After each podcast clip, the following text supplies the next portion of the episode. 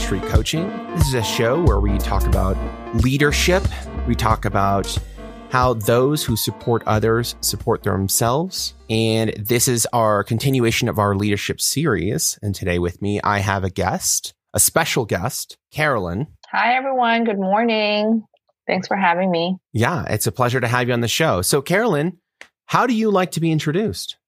I um, currently, I've been introducing myself as a candidate for uh, city council in District twenty-five, which is um, neighborhoods Elmhurst and Jackson Heights in Queens, New York City. Um, but besides that, I am also a single mom with two young daughters and public school, lifelong, um, well, not lifelong, but over a decade year public servant, um, just all around regular person trying to do an irregular job. A regular person trying to do a regular job. Irregular. Irregular, of course. Now, how does one get into, because obviously there's always a lot of press and a lot of prestige and a lot of visibility in, in government jobs, but traditionally local city council, which almost is just as impactful on what people experience in their day-to-day lives as whatever goes on in C N N, most people overlook that. So how does one start getting into that world of local government? Mm-hmm. I definitely agree about its impact. I would actually say that local government is probably the most impactful to somebody's um, everyday life, right? Because it is the gov- the level of government that has um, the most access that you can access easily, right? You can call about a pothole, you can call about quality of life issues, or you can call about laws that impact you on a city level, right? So um, I think for a lot of people, because it is maybe so close, um, they don't think it as something that they should get involved in, right? But for me, I guess like my path to this is, is not common. So I, I moved out to New York almost thirteen years ago to do um, my master's in urban policy. Um, and my program required me to start an internship. And so, you know, I was looking at my local elected officials to see if I was interested in any of them. And I saw that my neighboring council member Um, was the chair of the immigration committee, which I was, which I am very interested and passionate about. And so I applied for an internship, and that's actually how I got my foot in the door, um, and where I started as an intern. Um, and then I worked my way up to do constituent services for the bulk of the time. And then for the past five years, I was the chief of staff. Um, and so I was in that office for almost twelve years. And that's actually how I got my um, foot into the door of local government. And now here you are. Here I running am. For office. And, and I never imagined in those twelve years that I would even run for office. I actually did not even like that side of um, government, right? Because I really saw how dirty and corrupt um, politics can be. And that oftentimes, you know, like it is really just about maintaining power and maintaining the status quo. And so my passion was always about service, right? Making sure that I was leveraging government for our most marginalized community members to access. And that was where I I found the most fulfilling part of this work. Um, but but really, and then, you know, we could talk about it later, or I don't know how you want to transition, but, you know, I never had any plans. Um, and it was, I was, I would say I was a very reluctant candidate for office. Well, yeah, I mean, let's absolutely get into that, because when you say words like corrupt, right, and power, people probably think of like uh, an episode of Law and Order or The mm-hmm. Wire, right? Very, very pop culture is where most people probably get their um, their vision of what they think local government and how, especially in a in a larger population dense area like New York. So, how would you like to clarify what your experience is and how you ended up being drawn to that mm-hmm. that work? Despite for, those challenges. Yeah. I mean, for me, the way that I became politicized was in college. Um, I was at San Francisco State University, which is the birthplace essentially of ethnic studies. And mm-hmm. so I became very politicized when I started taking Asian American studies courses and learning about the contributions of Asian Americans in civil rights, in the civil rights movement. Um, and it just really opened up my eyes about, you know, um, the structures and institutions of racism, sexism, um, and, and inequities, right? And so that is kind of where my orientation to movements came from, you know. Um, I came, I became really inspired by the Black Panthers Party, which was right across the bridge, um, and by ethnic studies. And so that has always kind of been like my grounding in social justice work. And I never saw government as like the only tool for social justice. I always saw that as one tool that we engage with, but not the ultimate or only, right? And so I think that, that because because of the his, the long history of government, right, working against movements. And so that was kind of my orientation to government and into movement. And so like when when I started my internship, it was never um, with this with this thinking that I was going to change the world that way, right? It was more like, all right, this is one space that I will learn how to use these tools to to further the movement for for justice, right? And so it being inside of that space and really seeing how, especially, I don't, and I feel like maybe it's more heightened in New York City because it is such a big, big city in itself, and like the politics is, is so huge, is that I just saw that it really became about power after a while, right? And and yes, like there are there are elected officials who are doing good work and passing good legislation, but the But the way that electoral politics is set up is really, in a way, I believe, for for communities and movements to fail, right? It's we we put all of our hopes and dreams into one person, person hoping that they'll make the right decision, right?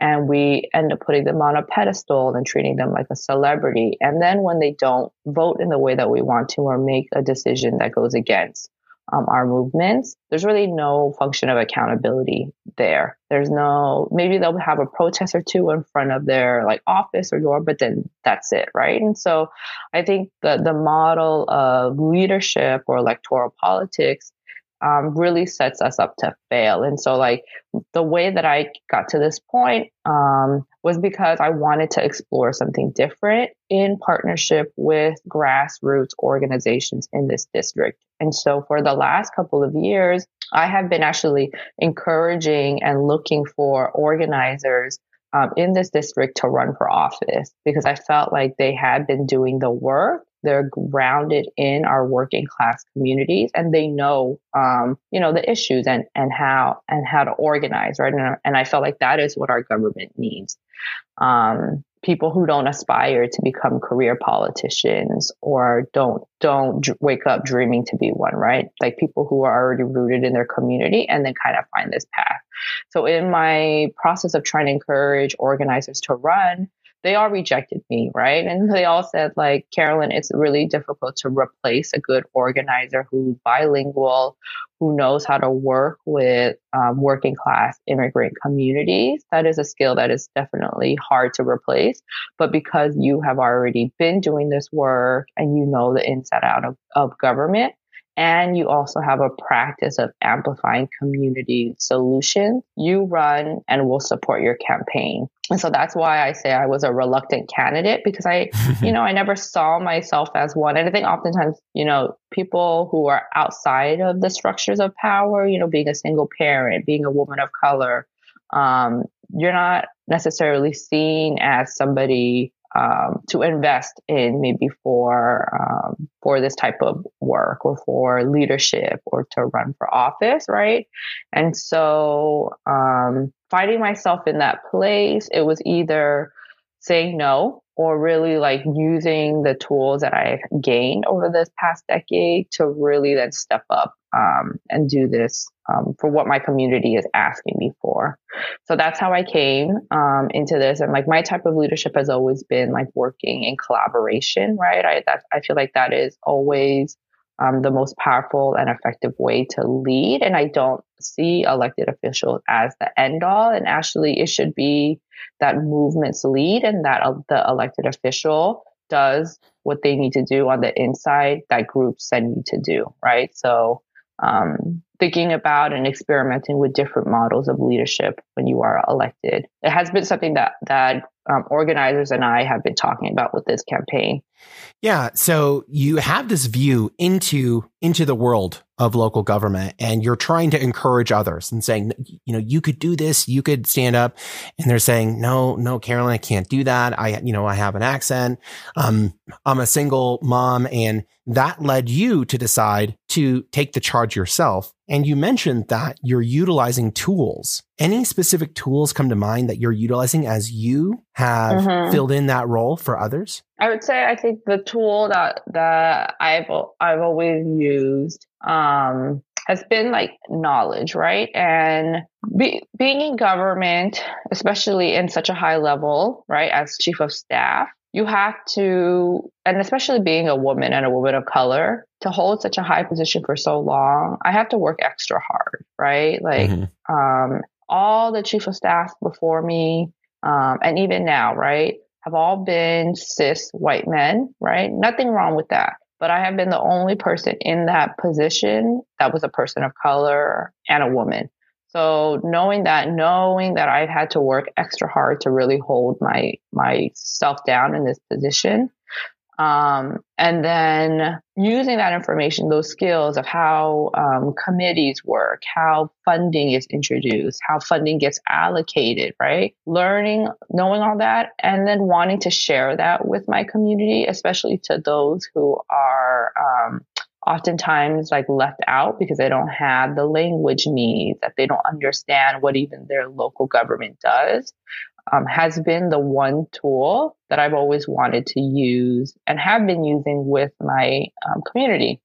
The one thing that really annoys me about government and people who work in government is that people like to be gatekeepers. And, um, you know, and I think part of being a gatekeeper is trying to retain power, right? Because you only want certain people to have that knowledge uh, because it would help you, right? And so I think the biggest tool, whether it's um, my ability to relate to people, right, is sharing that information in a way that is accessible um, and also in in a format that people people understand. Has been, I think, the tool that has has like gotten me to where I am. Because the one thing that like we hear constantly over and over again about this campaign is our authenticity. Um, and you know, and that's not something that you can replicate, right? That's not something that you can like that consultants can teach you or that um, you pick up, right? That's just, you know, the spirit and part of you and what you represent in a campaign.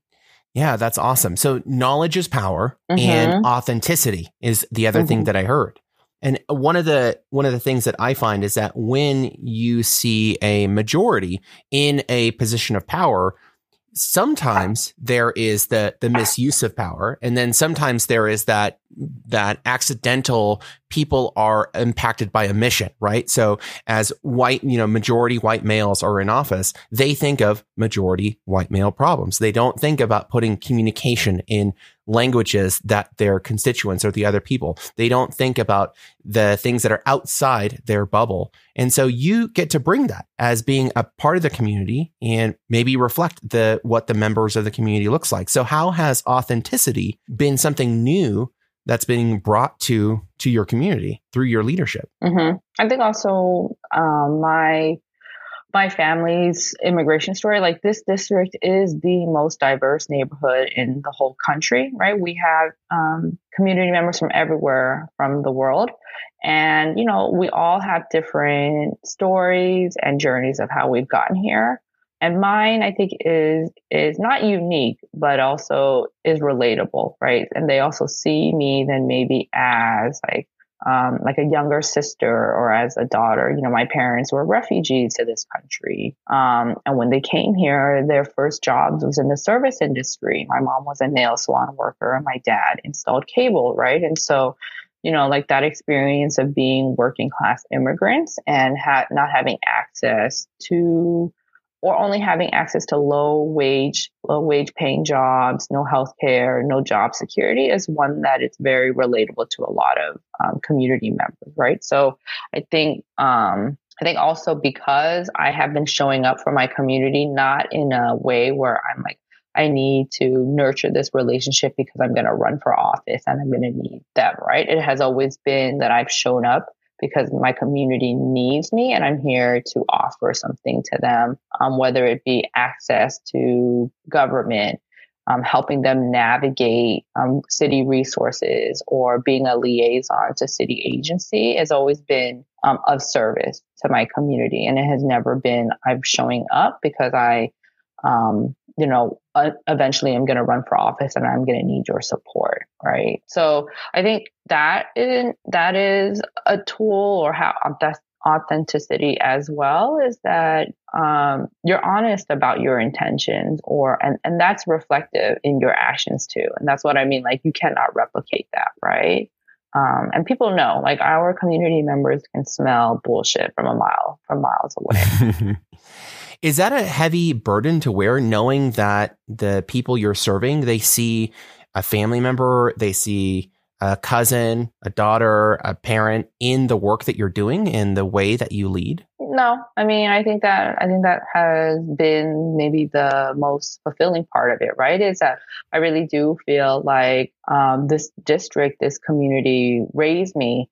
Um, essentially, like, you know, it really um, sharpened my analysis on class, race, gender, um, for over a decade, right? And that's where I saw that that analysis um, get practiced, right? And so, you know, I moved here um thirteen years ago, so I was twenty, let me see, I'm thirty-eight now, so like twenty-five. Yeah, I moved here, so I was like very young, you know, had very like limited life experience, um and so like now that I'm thirty-eight, you know, I definitely have matured, gained a lot of experience, and in that time has always been this district, right? I have always been rooted and grounded in this district. And so for me, I feel like I am a daughter or a child of this district, even though I didn't um, grow up here, but I definitely developed like essentially a big part of who I am here. So, you know, it's not... It's not a burden. It's not a big lift. If anything, it feels like home, right? It feels like when I am in my community and I'm and I'm speaking with my neighbors, it feels very um, safe and and comfortable. So it sounds like you're actually getting emboldened and getting energy from the people that see that authentic relationship or see that reflection in the way that you serve. Yeah, definitely.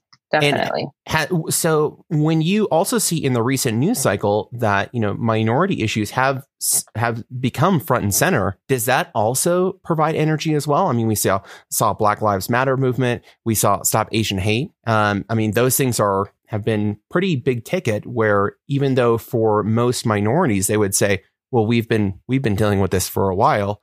But for a lot of people that don't have insight into that, because mm-hmm. it's been on the news, it's become front and center. Yeah, I mean, I think, you know, in this district, again, with it being so diverse, right, we are really an example of how the world um, or how this country could coexist um, peacefully. Not to say that we don't have our own like issues or challenges, right? But, you know, a lot of those issues are things that our community have been impacted by for so long. So it's not mm-hmm. new, right? You know, like um, in New York City, stop and frisk was a huge issue years ago, right? Because we saw the police um, over-policing our Black and Brown communities, right? Um, in this district, we have a large Muslim community that was over surveillance post nine eleven. Um, and we also have a large Asian American community who um, I would say, like, maybe the violence was not so outwardly visible as it is like these days. But, like, you know, I, I connect that to like crimes of like poverty, you know, not funding public schools um, fully, right? Um, not funding our public hospitals are also violence against our communities. And I always like to say communities of color or people of color, because like we are no longer that minority here in New York City, right? Mm-hmm. Um, so...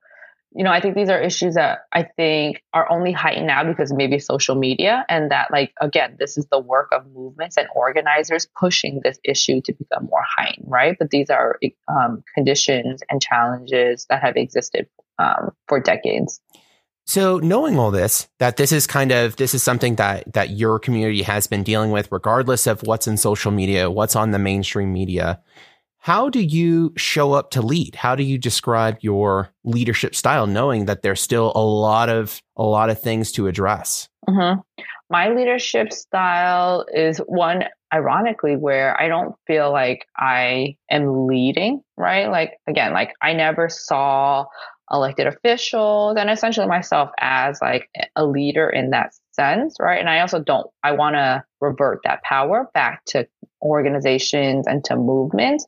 For me, leadership is like amplifying community organizers, amplifying community um, um, organizations and grassroots movements, right? That is my place, that, that this power that I have access to is to share it, is to collaborate so that those who are on the ground doing the work Um, are, are amplified, right? And so my leadership has been always been collaborative, because what we've seen is like, we don't, in, in our world, we don't need saviors. We don't need somebody who feels like they know everything, that they um, are going to be the ones to lead. It really always is movements and organizations that are leading the way. And so I think we need to really normalize that in terms of like leadership, right? Because again, we put all of our investments in one person, and when they don't fulfill our standards or our views of what it means to lead, then we either get really disappointed, right? They continue to not be accountable to us. So we need to normalize that leadership is a collaboration, not just one person.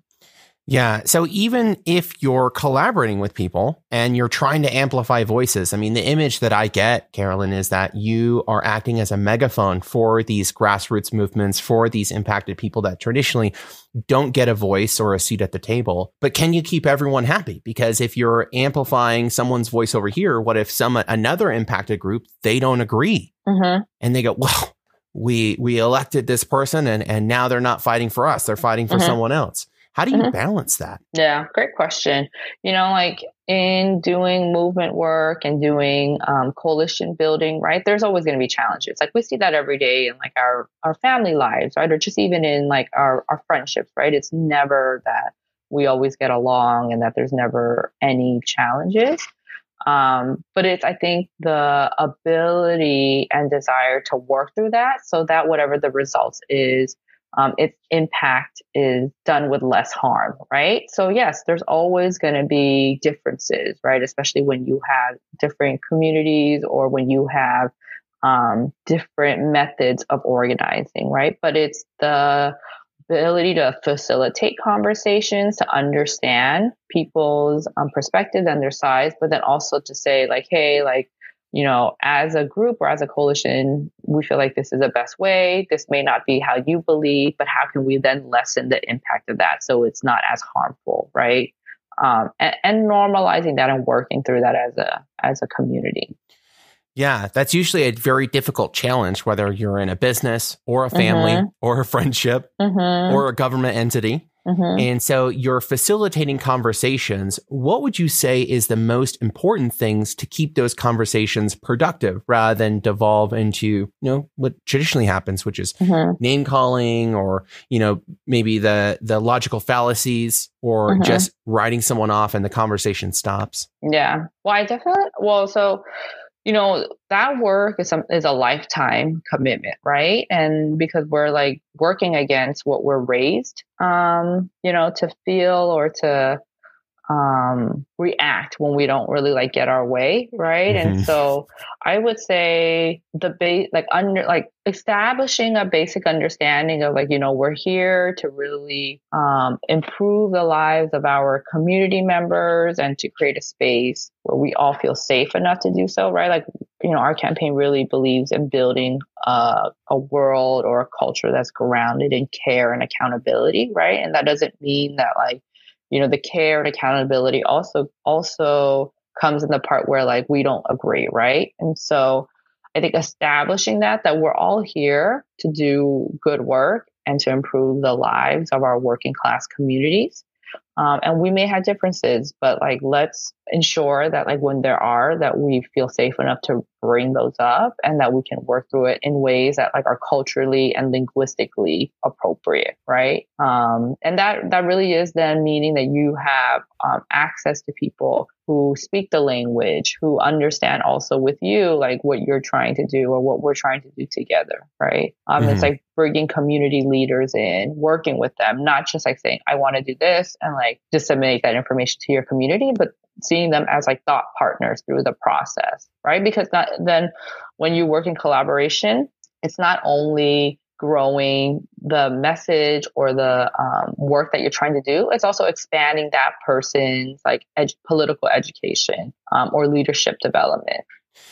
So you're using collaboration to overcome conflict, using communication to making sure that everyone is represented and trying to get consensus. But what about the other side when people have been fighting the good fight for so long, they're just like, this is this is just how it is. It's never going to get better. And people start giving up on maybe some of their beliefs or grassroots movements. How do you show up for those people? Mm-hmm. I think you have to always like nurture those, right? Like burnout is real in this work um, because of like the, the the system, right? It's like, Um, and I think people, people mistakenly think that, that justice happens overnight when it's really a movement that, that we all need to sustain in our lifetimes. Right. So I think understanding like people's, um, levels of commitment and when, and when they're burnt out, right. And, and when they're feeling frustrated and having a space where people can share that. Um, and then really like allowing people then to have that opportunity to like step back when they need to. And then, and then others stepping up when, when others step back, right? And so it, it may sound kind of abstract to talk about it, but, but in practice, right, and this is what I have seen from organizers, is that we create a community of care and support so that like folks who are feeling burnt out or who are feeling frustrated by the process can work through that together, right? And what I've seen is like people who are really dedicated to this work know that it's it, it is a long it is for the long haul, right? You're not going to get justice tomorrow or even next week, right? It's something that our communities have to work through together for a long time. Interesting. Interesting. Yeah, the the time for policy, true policy change to happen, and then even to be supported after it does happen, that life cycle can be really long. And so your focus sounds to be on the people that are getting burnt out, that there's someone else there to pass the baton to. Mm-hmm. So how are you, you know, with all this, obviously running for office when you never thought you'd be in politics, it has to be uh, certainly uh, taking a toll on you. How does one take care of themselves as they get, as they get closer to election time, yeah. right? I, you don't. You don't take care of yourself. I mean, I have a, I am fortunate to have a really strong team um, of neighbors, of moms, of parents, like a real strong, solid foundation, right? Mm-hmm. Um, who are stepping up in terms of like childcare or helping me, um, you know, with the most essential things. And so um, burnout is real, right? You know, I think in the the culture of campaign is one that is not sustainable, right? Luckily, we are five weeks away. And so like the end is near, but um, taking care of oneself is very hard in this time, right? Especially with so many people running. There's um, seven other people um, running in this race. There's a total of eight of us. So it's like, if I rest, then I always feel like ugh, the seven other people are, are working or doing more, right? And It, to be completely honest, it's so hard to take care of yourself in this space. I try to, I try to eat when I can. I try to get enough rest. I try to spend time with my daughters, but all of that gets neglected um, daily. And that's just real yeah. campaign life. Well, yeah. And I, I think that's what, what most interesting is because they're, you know, what people think, you know, oh, you have this team of people following you around clipboards all the time, but they forget that if you are a parent, someone's got to watch the kids. And even in a Zoom world, it's very common to see, whether you're in business or in local government, you know, people's kids bouncing around or their cats or their dogs like jumping on their lap.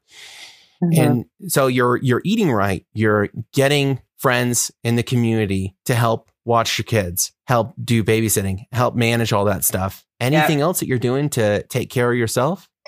I mean, I take, you know, I, I take my breaks when I can. Um, but yeah, I just try to eat healthy, have my green juice, right? Um, get as much sun as I can. And, you know, the team is full of like young people and they keep me, you know, um, very lively and energetic. Um, but, you know, the team is strong and the team is very solid. And so, you know, I feel like in pre-pandemic time, I would probably be burnt out a lot more. I'm definitely zoomed out. I'm so over Zoom. Zoom fatigue. Um, yeah, they, Zoom yeah. fatigue. And and and I feel like, yeah, so I feel like if it was pre-pandemic, it would be a totally different game because you would be out more. There'd be more gatherings, more events, right? But because of the pandemic, that has definitely um, decreased. And so, you know, I don't feel as burnt out as I could be. Yes, I'm definitely tired. Yes, you know, my children are neglected. I, yes, sometimes I miss breakfast and stuff like that for them. But like, we're we're alive and we're thriving and we're doing okay. So how are you feeling today then? Great. Um, busy day. You know, the sun is out. Um, got a lot of shit I need to do. So feeling good though. That's excellent to hear. So as uh, the last kind of words of wisdom, if you were noticing anywhere else in your shoes, being like, no, I'll never get into local government. I'll never get into leadership. That's not for me. What would you tell them if they were feeling either jaded or reluctant, reluctant, the reluctant leader? Mm-hmm. Be like, you're absolutely right. uh, I, you know, I would tell them like that, that, that feelings like that is what we need to take that space in. And I, I think like if reluctant because you don't feel like you can, uh, but if it's like reluctant because you don't want to do it, that's like something different. Right. But I think in these spaces, like we need people who, whose heart is there, rooted in their community, right? Who want to see something different, but don't see themselves. And that's what we need. We need people who are here for the right reasons. And, and it's okay. Um, and then like from my experience, it's okay to not see yourself, but that is also why we need to take up space, um, in these places, right? So that like, um, younger Asian American girls, um, whose values are Um, about justice and about community work is very similar, see themselves reflected in this work, right? You know, I think like for me, representation is important, but it's only important if those values are aligned um, with justice and with um, uplifting those most marginalized, right? It doesn't matter if you see an Asian face, but their politics are horrendous or Or, or their values are different, right? So for me, it's like, yes, you may be reluctant. Maybe you don't feel like you're capable of doing this, but that is why, right? And and that is why we have to step up um, to to take in these spaces. I thought, I always like to say that we need to infiltrate and agitate, especially people whose orientation to this work is rooted in movements, right? Because um, not so many of us take up these spaces. I would say do it, you know, do it. Do it. You'll miss breakfast, mm-hmm. but do it. Mm-hmm. Exactly. You won't get enough sleep, but you know, you will. Well, Carolyn, this has been awesome. It's been awesome to catch up. I wish you good luck in the upcoming election. Thank you. Where can people, you're welcome. Where can people find out more about you and the work that you're doing or connect with you? Mm-hmm. So I'm very active on social media, particularly on Instagram, but all of my Twitter, Facebook, and Instagram handle is I am Carolyn Tran. And my website is carolyn tran dot u s. U S. Um, and you can find out more about the campaign, um, how to support it, about our policies and platform. And then social media is the best way to stay in touch with the campaign. Well, we'll have links to all that in the show notes. Anything else you want to say before we wrap up for today? No, I mean, thank you so much for giving me this opportunity to share my story and my experience um, with you. Even though you're not here in New York City, I think a lot of the Um, lessons and a lot of the um, experience really transcends like boundaries, right? Or where we live. So thank you so much, Jason, for this opportunity. Absolutely. It's my pleasure. And I agree. I think a lot of the things you shared today are universal to a lot of people out there. So very happy to have you share your story with us. Thanks so much. Thank you. And until next time.